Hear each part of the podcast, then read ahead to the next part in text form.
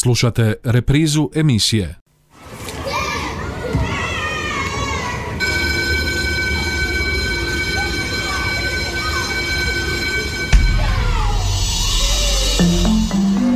Život škole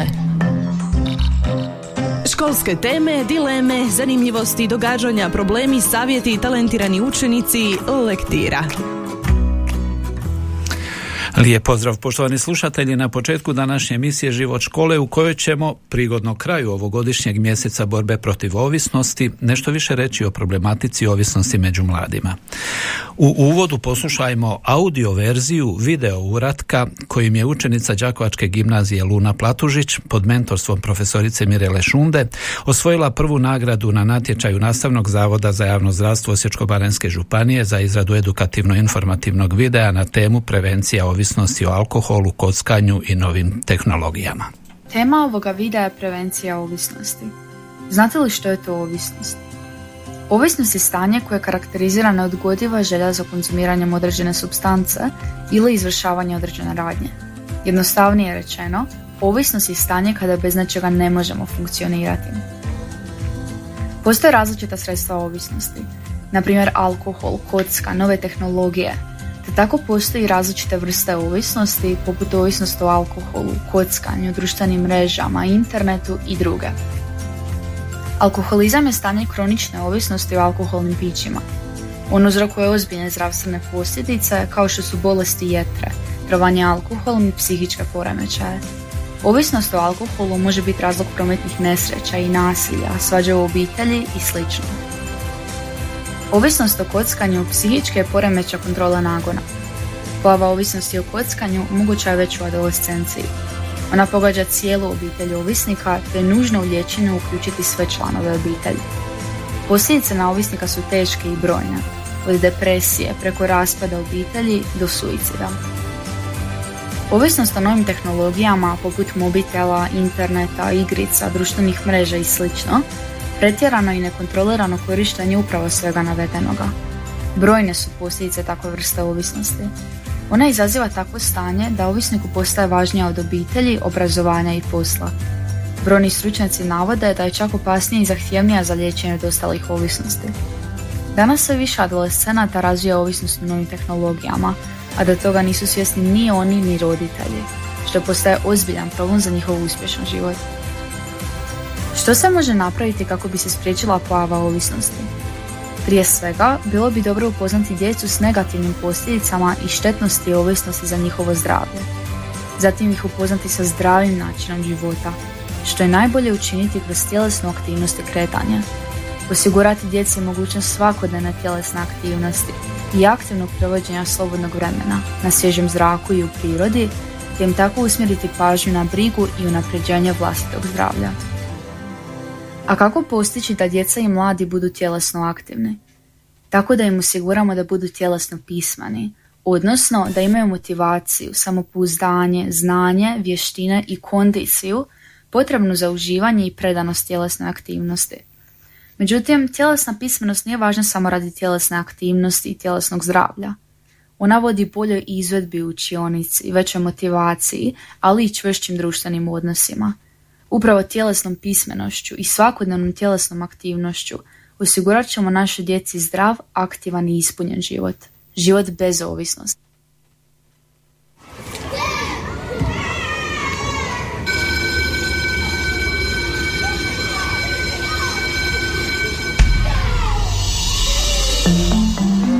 Život škole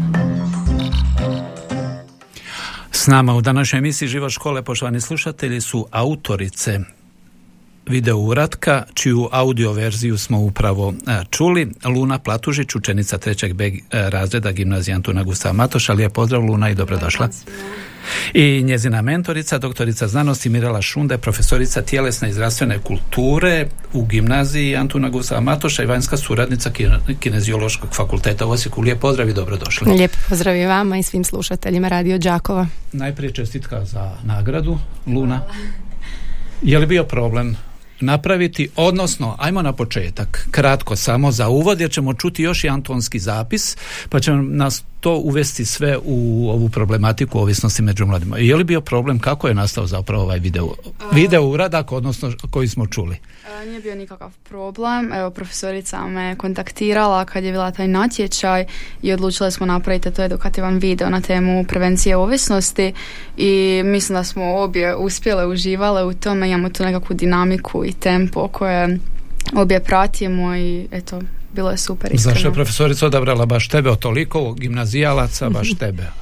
Pa, e, pa ne znam, mislim, zato što ja sam i prije već radila takve nekakve edukativne videe na takve mhm. nekakve slične teme i mislim eto da funkcioniramo dobro zajedno i od prije, pa bio je ovo dobro duo. Je li vas iznenadila nagrada? E, je, mislim, ja sam krenula u to naravno s najvećom nadom, ali opet čisto da uživam i da najbolje prezentiram tu prevenciju ovisnosti, a to i nagrada, stvarno odlično iskustvo. Na prvu, kad čovjek pogleda video, tu je potreban spoj zapravo od tog poznavanja samog same problematike, medijske pismenosti, bavljenja novim tehnologijama, sve to sklopiti u jednu priču, pa nalaziš se u tom svemu ili? I pa- plus toga nekakav sportski duh imati, a imaš ga. Da, pa snalazim se općenito u tim novim tehnologijama i tim novim programima i znamo je to dosta i o ovisnostima i o prevenciji kroz cijelu školski život smo dosta to spominjali, a i ta tjelesna aktivnost, osobno se bavim s njom u slobodno vrijeme, pa i to razumijem. Čime se baviš slobodno vrijeme? E, idem u teretanu i u slobodno vrijeme još se bavim trećanjem. O tome ćemo malo više kasnije. što kaže mentorica o svemu? Pa evo možda da ja kažem kako je uh, došlo do toga da izaberem baš Lunu. Uh, Luna je jedna uh, prekrasna djevojka, samozatajna, skromna, djevojka koja je iznimno vrijedna i zapravo je ostavila dojam na mene kod jednog video materijala koji je radila u ovom programu u kojemu smo radile sada nas dvije ovaj video. A zašto mi je bilo, zašto me je zainteresiralo zato što uh, je uh, zapravo uh, u sklopu mog doktorskog rada je nastalo 12 ovakvih video materijala edukativnih samo na druge teme, teme tjelesne pismenosti i tjelesne aktivnosti i moj doktorat je bio upravo u ovom programu Anima Maker se zove i to je jedna, jedan program koji je uistinu zahtjevan. On ima jednu besplatnu verziju koja je svima dostupna i u toj besplatnoj verziji je upravo Luna bila napravila već prije za potrebe čini mi se biologije jedan video materijal.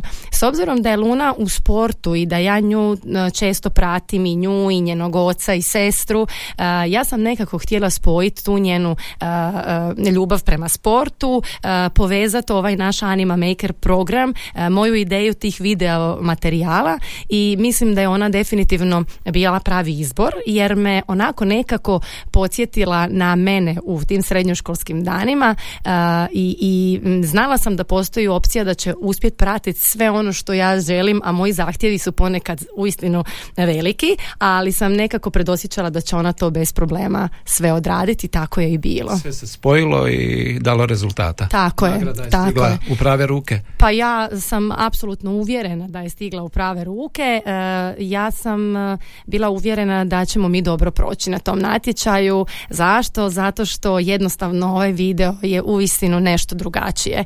E, drugačije jer vam na jedan animirani način prikazuje e, na jedan jasniji, razumljiviji način različitoj populaciji ne samo mladih nego i djece i nekako sam očekivala da će baš po tome biti drugačije i to nam se i dogodilo da smo na natječaju upravo mi, nas dvije imali e, jedine ovakav video, drugo su sve bili isti isti, na istu temu, na istom principu video materijali.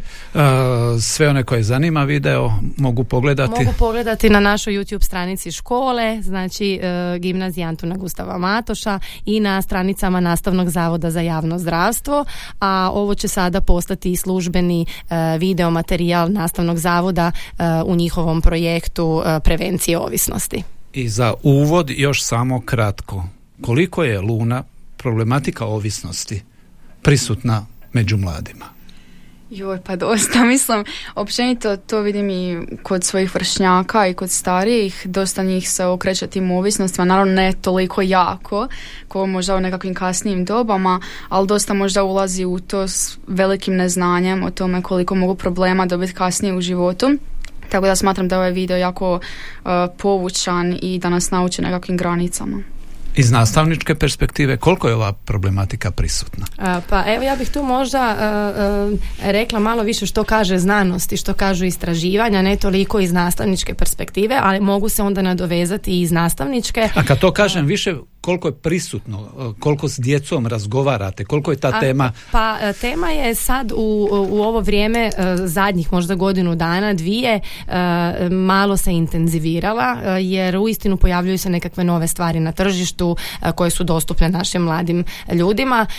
Međutim, znanost se već dosta dugo bavi upravo ovisnostima i nekako evo ja se mogu pohvaliti da smo mi prošle godine u našoj školi proveli već jedno istraživanje istraživanje e, jer smo primijetili da su nam da nam je pojačana konzumacija energetskih napitaka uh u samoj školi. Da.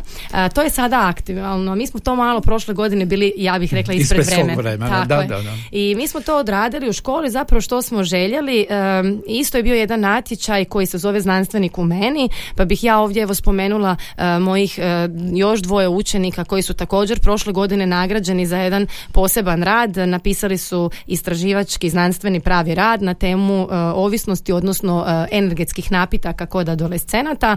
To su Karlo Kedveš i učenica Lea Ivanović. E, oboje su učenici trećega razreda također naše škole i mi smo zajedno javili se na drugi natječaj znanstvenik u meni gdje su oni osvojili drugu nagradu na osnovu tog rada istraživačkog, a zapravo su proveli kompletno istraživanje u našoj školi. Ko, nas je interesiralo koliko i u kojoj mjeri, kojim postotku su naši naši učenici izloženi konzumaciji energetskih napitaka. A o tome ćemo nakon što poslušamo što općenito o problematici ovisnosti, kaže naš žakovački psihijatar dr. Ivan Ramčić. Poslušajmo zajedno. Što se tiče samih e, dolazak u ambulantu, pa možda oko 20% pregleda svih je povezano sa ovisnostima. Najčešće je to ovisnost o alkoholu, a i druga sredstva ovisnosti različite droge. Danas smo isto svjedoci ovih novih e, vrsta ovisnosti o društvenim mrežama, internetu i kocka je dosta prisutna i izražena. Evo, sve veći broj je kockarnica, online, kockanje isto dosta dostupno, tako da dosta izazova za sve nas. Mladi već krenu sa 14-15 godina, s tim da kod mladih je to e, nema kod njih postupe uzimanja e, manje količina alkohola, nego većinom s namjerom e, kako bi se e, napili, tako da s obzirom da se živčani sustav kod njih tek razvija, dolazi do velikih oštećenja i to se kasnije dosta komplicira.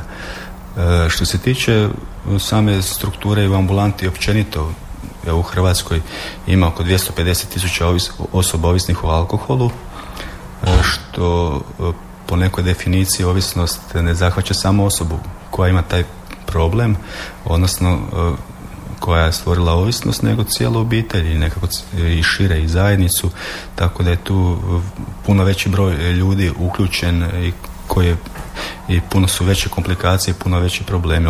Oko milijun ljudi prekomjerno piju alkoholna pića, kod njih se još možda nije stvorila e, ovisnost, ali kako e, vrijeme odmiče kod alkohola je dosta velik problem što on dostupan i nekako i kulturološki, tradicionalno e, ne znam sva događanja, e, nema događaja da nije alkohol prisutan, a i tu se on dosta pocijeni kako vrijeme odmiče, ako se piju određene količine često, one se postupno povećavaju i s vremenom dolazi do stvaranja i psihičke i fizičke ovisnosti. A onda kasnije dolazi i do problema i u obiteljskim odnosima, na poslu što se tiče funkcioniranja, općenito u komunikaciji, e, dosta osobe ulaze u neke rizične situacije, ne znam, vožnja pod utjecajem alkohola, e, bude puno puta i nekakvih agresivnih ispada. Danas e, isto su česte situacije, pregledi u ambulanti kad dolaze supružnici zbog narušenih obiteljskih odnosa, pa i čak i nekad i obiteljskog nasilja. Što se tiče same ovisnosti, e, neki kriteriji e, općeniti. Kad osoba ima jako veliku žudnju za pijenjem alkohola, kad popije jedno piće, teško mu je stati na tom piću, mora nastaviti pit. Kad osoba unatoč nekim zdravstvenim problemima i svjesnosti da je alkohol štetan u prekomjernim količinama i dalje nastavi ovaj, konzumirati psihoaktivnu tvar, odnosno alkohol, e, kad osoba ima određene i psihičke i tjelesne, odnosno abstinencijske smetnje, tjelesne oštećenja, znači to su sve neki faktori, čimbenici koji u biti ovaj, nam pokazuju je li osoba ovisna i pogotovo ovaj jedan socijalni aspekt, odnosno i njegovo komunici, odnosno funkcioniranje u društvu, pogotovo što se tiče unutar obitelji, prema ne znam, partnerima, partnericama, djeci, e, narušeni često budu odnosi, osoba sve teže funkcionira u svom radnom okruženju, a i u široj e, zajednici sve e, teže se nekako njegov potencijal koji je bio prisutan od ranije sve teže dolazi do izražaja i općenito i šira zajednica kad se to sve više počne komplicirati pa i čak i članovi obitelji sve manje nekako tu osobu podržavaju i to možda bude isto jedan od eh, rizičnih čimbenika što onda ovaj, što se tiče dolaska u ambulantu tu je jako bitna ta podrška obitelji i zajednice a nekad osoba se nađe u nekom velikom problemu da svi nekako dižemo ruke od njega i prepuštamo ga samom sebi.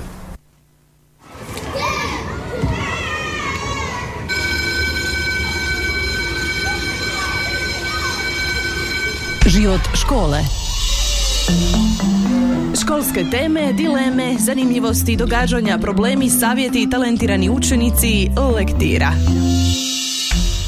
Evo, čuli smo što o problemu ovisnosti kaže dr. Ivan Ramčić, naš đakovački psihijatar, a vraćamo se u nastavku, poštovani slušatelji, našim sugovornicama u studiju, Luna Platužić, učenica 3. B razreda gimnazije Antuna Gustava Matoša i njezina mentorica, doktorica znanosti Mirela Šunda, profesorica tjelesne i zdravstvene kulture, koje su na natječaju Nastavnog zavoda za javno zdravstvo Osječko-Baranjske županije osvojile prvu nagradu za video uradak na temu ovisnosti. Luna, evo, čuli smo podatak da zapravo mladi već sa 14 godina počinju piti alkohol.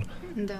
Je li to točno? Uh, je. Mislim da tu se dosta javlja taj vršnjački pritisak, želja da se uklope u društvo i ono, svi moji prijatelji pa ajde i ja ću probat. Ja se to polako niže svaki vikend, sve veća i veća količina i jednostavno pretvara se u ovisnost, a da oni ni sami toga nisu svjesni. I kažu, evo, doktor je rekao da to ide do te mjere da se do opijanja zapravo. Pa da, mislim da dosta njih kao, evo posebice taj alkohol gleda kao nekakav možda bijeg od nečega, žele taj osjećaj da su pijani, da ne znaju gdje su i slično i onda se to jednostavno pretvori možda čak i u nekakve jako loše događaje, ali... Zašto? Zašto evo... Um, znate činjenicu da alkohol kao i svaka druga ovisnost šteti znate li što poslije toga slijedi i svejedno se poseže za alkoholom da, to nekad ni meni nije evo, u potpunosti jasno. Ja osobno se ne okrećem tim ovisnostima, ali jednostavno mislim da je to ta želja za užitkom, žele probati nešto novo, žele taj nekakav bijeg, misle da ih opušta, ali eto. Profesorice, pa jako je to uh, Luna lijepo rekla. Uh, da, uh, nemamo baš nekakva velika objašnjenja zašto se to kod djece i kod mladih događa, osim da evo koriste. Međutim, ja bih voljela skrenuti pažnju da nije alkohol jedini što mladi ljudi koriste i da možda čak oni to, ja bih se usudila reći, konzumiraju i puno ranije od ove 14. godine, znači negdje završni razredi osnovne škole, sedmi, osmi razred i recimo što se tiče samog razdoblja adolescencije tu su najkritičnije mase prvi i drugi razredi srednje škole. Naravno da postoje iznimke. Kad govorimo o uz alkoholu o nekakvim vrstama ovisnosti svakako su tu energetski napici koji su njima iznimno dostupni. Mogu ih kupiti u svakom dućanu stoje cjenovno su dostupni na kraju krajeva. Međutim osim alkohola i energetskih napisa napitaka. Ja bih ovdje voljela skrenuti pažnju na jedan novi moderni trend, iznimno opasan trend kod mladih ljudi, a to su nikotinske vrećice. Znači, nikotinske vrećice su trenutno nešto što je iznimno popularno kod mladih ljudi, a što je iznimno opasno i štetno za mladi mozak, znači na moz, za mozak djeteta ili adolescenta. Samo evo primjera radi jedna nikotinska vrećica koja vam se stavlja ispod gornje usnice. Ona sadrži u sebi nikotina onoliko koliko ima jedna, ima deset popušenih cigareta. Znači ono ide direktno, apsorbira se u krv, kroz slinu do mozga i uistinu stvara veliku i relativno brzu ovisnost, pa je dobro educirati ne samo mlade ljude i djecu, nego i roditelje, informirati o tome što trenutno na, na tržištu postoji. A koliko su roditelji informirani, upućeni? Pa evo ja bih, mislim da nisu dovoljno, mislim da nisu dovoljno, pogotovo jer sad jednostavno svi su u nekakvoj žurbi, puno manje vremena u istinu provode u razgovoru sa svojim, svojom djecom, u provođenju slobodnog vremena u prirodi, kroz nekakve vrste sportske aktivnosti ili slično sa djecom i jednostavno robujemo tim nekakvim novim modernim načinima života. Ja evo pozivam, nadam se da sada slušaju, pozivam ih, na internetu je puno toga sada dostupno, proučite, budite informirani jer ne događa se drugima, događa se nama, tu je u našim školama i jednostavno je djeci jako dostupno i jeftino. Može zvonili, se... zvonili situacija na uzbunu, odnosno evo možemo spomenuti već u nekoliko navrata ste sami spomenuli energetske napitke, inicijativa da se zabrane napitci, to je konačno je krenula i u Hrvatskoj. Pa je, evo možda da prosute, prosude slušatelji da prosude slušatelji sami, ja mogu reći podatak, e, pozvala sam se malo prije na znanost pa da kažem, znači e, znanost kaže da nekih 30% adolescenata konzumira energetske napitke. U onom našem spomenutom istraživanju mi smo dobili da 28% naših gimnazijalaca e, gotovo, sva, gotovo svakodnevno ili barem jednom tjedno znači konzumiraju energetske napitke što je rekli bih e,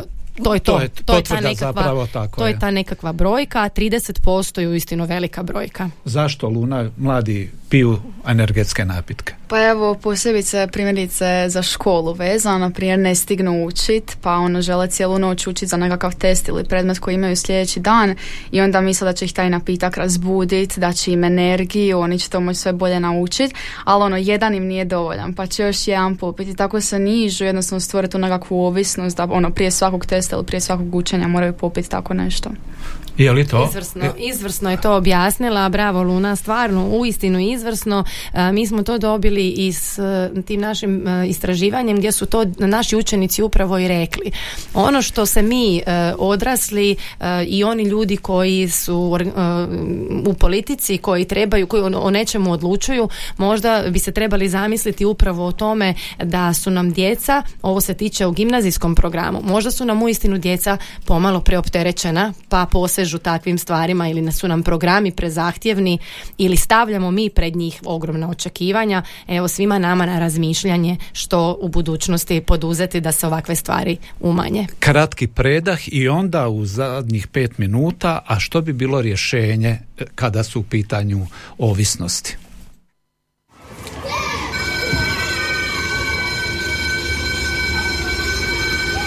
Život škole.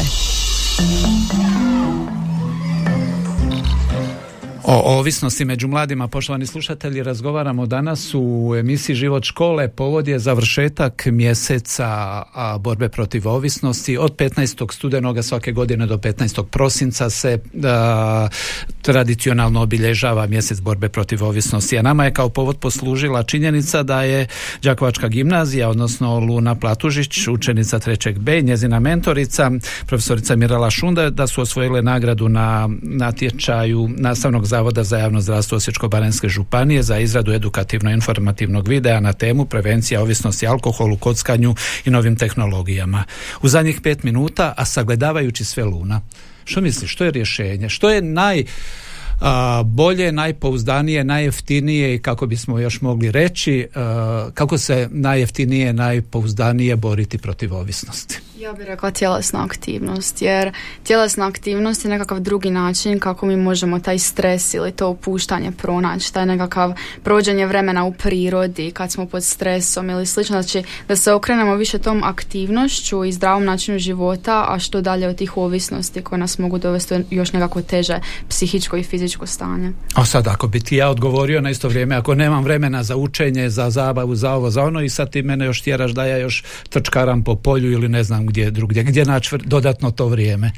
Pa mislim da se to treba jednostavno dobro organizirati. To je to moj tata me učio, to je dobro organizaciji i mislim da se uvijek ima vremena za sve. Ako se ima vremena za zabavit vikendom, okrenuti se tim ovisnostima, ima se i vremena provoditi barem 5 do 10 minuta u šetnji psa, primjerice u prirodi ili nešto slično, obično nekakva šetnja bilo što što je zdravo. I uvijek dolazimo do onoga da, da zapravo sve kreće iz obitelji profesorice. Tako je, tako je. Ma roditeljska podrška je iznimno važna eh, i u prevenciji različitih vrsti, vrsta ovisnosti i u tome da se dijete uh, uključi u različite vrste uh, tjelesnih aktivnosti. roditeljska podrška je jedan čimbenik koji bi uistinu mogao utjecati i utječe na samu tjelesnu aktivnost, da djeca postanu aktivnija, da budu budu eh, i bolje u školi. Eh, na kraju krajeva eh, pitali ste što je koji bi bio nekakav način da oni se pokrenu. Pa gledajte, možda je došlo vrijeme da počnemo malo misliti o sebi, o svome zdravlju. Mislimo mi jako puno o različitim temama, ali zdravlje je nešto što je najdragocjenije. Ili tek počnemo misliti tek kad se nešto dogodi. Tako je. Znači, dajmo, prevenirajmo, roditelji razmišljajte razgovarajte, uzmite tu svoju djecu od najranije životne dobi bavite se s njima, odite u prirodu, skačite, šetajte pse, e, znači bilo koji oblik tjelesne aktivnosti je dobro došao za... A koliko je naš cijeli sustav postavljen tako da stimulira zapravo jedno takvo ponašanje, odgovorno ponašanje najprije prema sebi, a onda i prema drugome i prema drugima. Evo, Luna, ti imaš sreću, otac se bavi, jel tako? Sportom, trčanjem. A što misliš da nije da e, radi pritisnut obavezama sumnjam da bi možda ti samo inicijativno počela trčati ili se vara? pa možda čak i bi. Mislim, naravno tata me je tu uvijek podržavao i poticao da se počnem baviti tim sportom, ali mislim da bi s vremenom možda i ja pronašla barem nekakav sport u kojem mogu uživati i opustiti se i koliko je sport danas prisutan u našem svakodnevnom životu? Pa evo ja, ja ne bih rekla sport. Sport, e, odnosno bavljenje, bilo kakvim aktivnostima, na to mislim, to je sinonim. Tako da, ja bih rekla uh, tjelesna aktivnost, uh, sve više i više. Mišljenja sam da se ljudi sve više i više osvješćuju. Uistinu kroz medije puno sada već slušamo o tome. Kineziologija dobiva svoje posebno mjesto i ja se nadam u budućnosti da ćemo još više raditi na tome evo da e, i e, sve više educiramo što kako smo rekli prije roditelje tako i našu djecu kroz obrazovni sustav da ih tjelesno opismenimo od najranije životne dobi znači od vrtičke dobi kako bi oni ostali zdravi e, stekli nekakve zdrave navike pravilne navike i ostali aktivni cijeloga života. Jer ono što rade u djetinstvu i u mladosti će se vrlo vjerojatno ponavljati u njihovoj zreloj dobi. I moramo biti jednostavno mi roditelji primjer svojoj djeci Hoćemo li za kraj Luna o ovisnosti sve više i više govoriti kao druž, sve prisutnijem društvenom problemu ili tragom ovoga što ste rekle uz preporuku da se što veći broj ljudi, posebno mladih, počne baviti bilo kakvim tjelesnim aktivnostima ili će to biti tema koja će sve više i više na margine našeg društva odlaziti. Što misliš? Pa ja se nadam da će se sve više i više pričati o tome, posebice toj tjelesnoj aktivnosti i također i prevenciji ovisnosti, ali mislim da je tjelesna aktivnost nešto što, čime se svi zapravo trebamo baviti i pronaći nekakav mir i opuštanje u tome.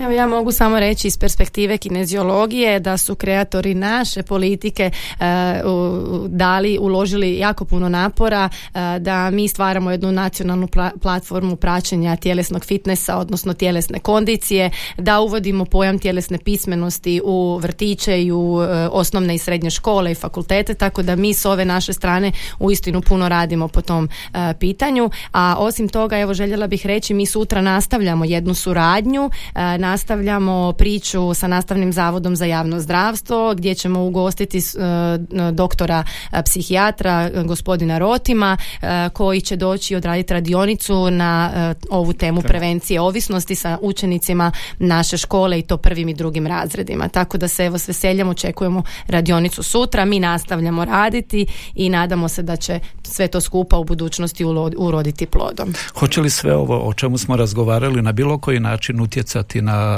buduće zanimanje Luna, ako nije prerano. Treći B, matu, vice maturantica, već ja pretpostavljam da razmišljaš o tome vrlo kratko. E, pa da, mislim, općenito želim otići u to nekakvo zdravstveno polje, posebice me medicina privlači u zadnje vrijeme, naravno nekakve dodatne specijalizacije, a i ovakvi nekakvi programi što radim s profesoricom i drugim profesorima me potiču sve više da se okrećam tom nekakvom području, tako da je to za sad je medicina na prvom mjestu. Zašto ne zdravstveno usmjerena tjelesna aktivnost? Evo ga.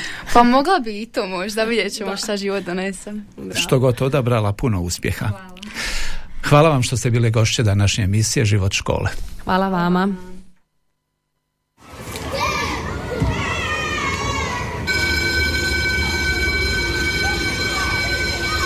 Slušali ste emisiju Život škole.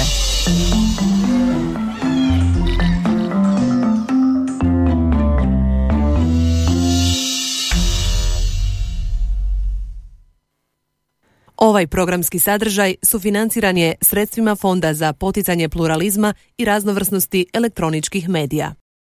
Slušali ste reprizu emisije